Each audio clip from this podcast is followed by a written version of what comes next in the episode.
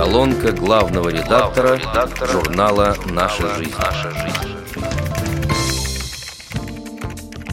Анонс июньского номера. В рубрике «Сила и воля» продолжается представление выдающихся незрячих чемпионов, которым победы даются не так просто. Данный номер украшает звезда с винтовкой, родившаяся в Нижнем Тагиле и прославившаяся на весь мир. На недавно прошедшей Паралимпиаде в Южной Корее, несомненно, главной отечественной героиней, соревнующейся в классе спортсменов с нарушением зрения, стала Михалина Лысова. Выступая в лыжных гонках и биатлоне, на разных дистанциях она смогла выиграть две золотых, три серебряных и одну бронзовую награды. По сумме трех последних паралимпиад, состоявшихся в Ванкувере, Сочи и Пхенчхане, она стала уже шестикратной чемпионкой, восьмикратным серебряным и трехкратным бронзовым призером. И это при том, что Михалине недавно исполнилось всего лишь 26 лет. Подлинная творческая высота покоряется далеко не всем, но к ней необходимо стремиться, чтобы доставлять удовольствие себе и другим. В каждом человеке есть солнце, дайте только ему светить, призывает Олег Селецов, и тут же приводит в пример Катю. Когда в Краснодаре в ходе разговора кто-нибудь случайно упоминает имя этой девушки, все собеседники невольно расплываются в улыбке. Еще бы, ведь это наша звездочка, наше солнышко, наша радость. Итак, знакомьтесь, Екатерина Смык, библиотекарь высшей категории Краснодарской краевой специальной библиотеки для слепых имени Антона Павловича Чехова лауреат премии губернатора «Тотально слепая певица», танцовщица, актриса мюзиклов Театра пробуждения, лауреат международных, всероссийских и региональных фестивалей и конкурсов.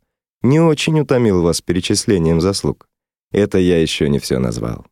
Я предлагаю вам познакомиться с ней поближе, не пожалеете.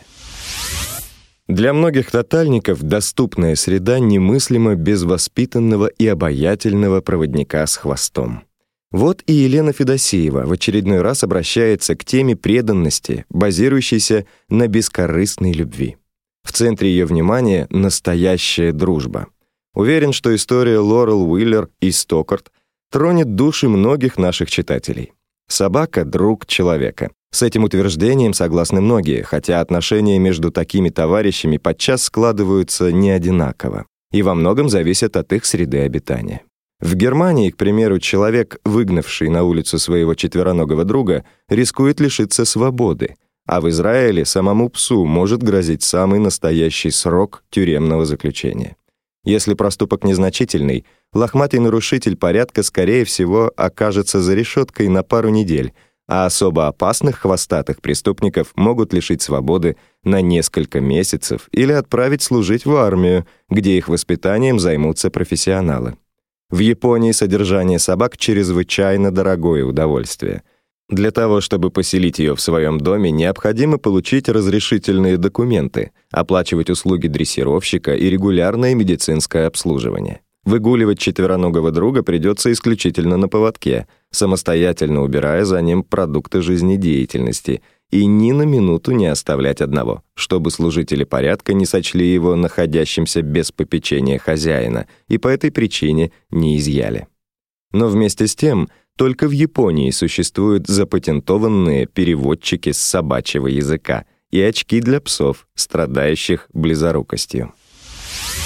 Личный опыт позволил Ларисе Овциновой сознанием дела рассказать о новом проекте творческих единомышленников. Надеюсь, ее материал «Весенняя метель» станет хорошим стартом для перспективного автора журнала. Спектакль по повести Александра Сергеевича Пушкина «Метель» — это первая работа молодежного инклюзивного радиотеатра «Резонанс» из КСРК ВОЗ. Зачинщиком всего, конечно, является режиссер. В нашем случае это Ирина Сергеевна Некрасова. Большое видится на расстоянии.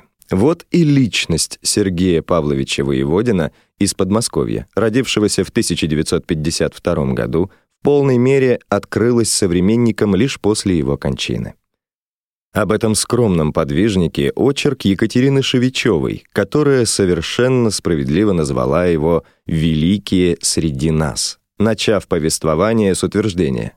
Как правило, Мы редко замечаем добрые дела тех, кто живет среди нас, и вспоминаем о таких людях уже тогда, когда их нет с нами рядом. Об одном таком человеке, посвятившем свою жизнь спорту, внесшем огромный вклад в развитие мини-футбола слепых Б1 в России, мне хотелось бы рассказать. Та же плодовитая москвичка, перечитывая заново лирику сороковых роковых, решила отдать должное юным стихотворцам, подававшим большие надежды, но не вернувшимся с войны.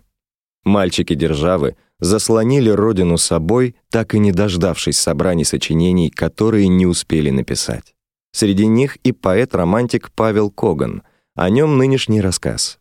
Для многих советских граждан Великая Отечественная война началась внезапно — и, как известно, с фашистами сражались не только мечом, но и пером, острым словом, описывающим все ужасы сражений и лишений, свалившихся на плечи военных и мирных жителей страны. Героев былых времен остается, к сожалению, все меньше и меньше в живых.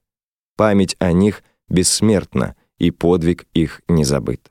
Но мне бы хотелось рассказать о тех молодых поэтах, которые еще безусыми мальчишками ушли на фронт и погибли.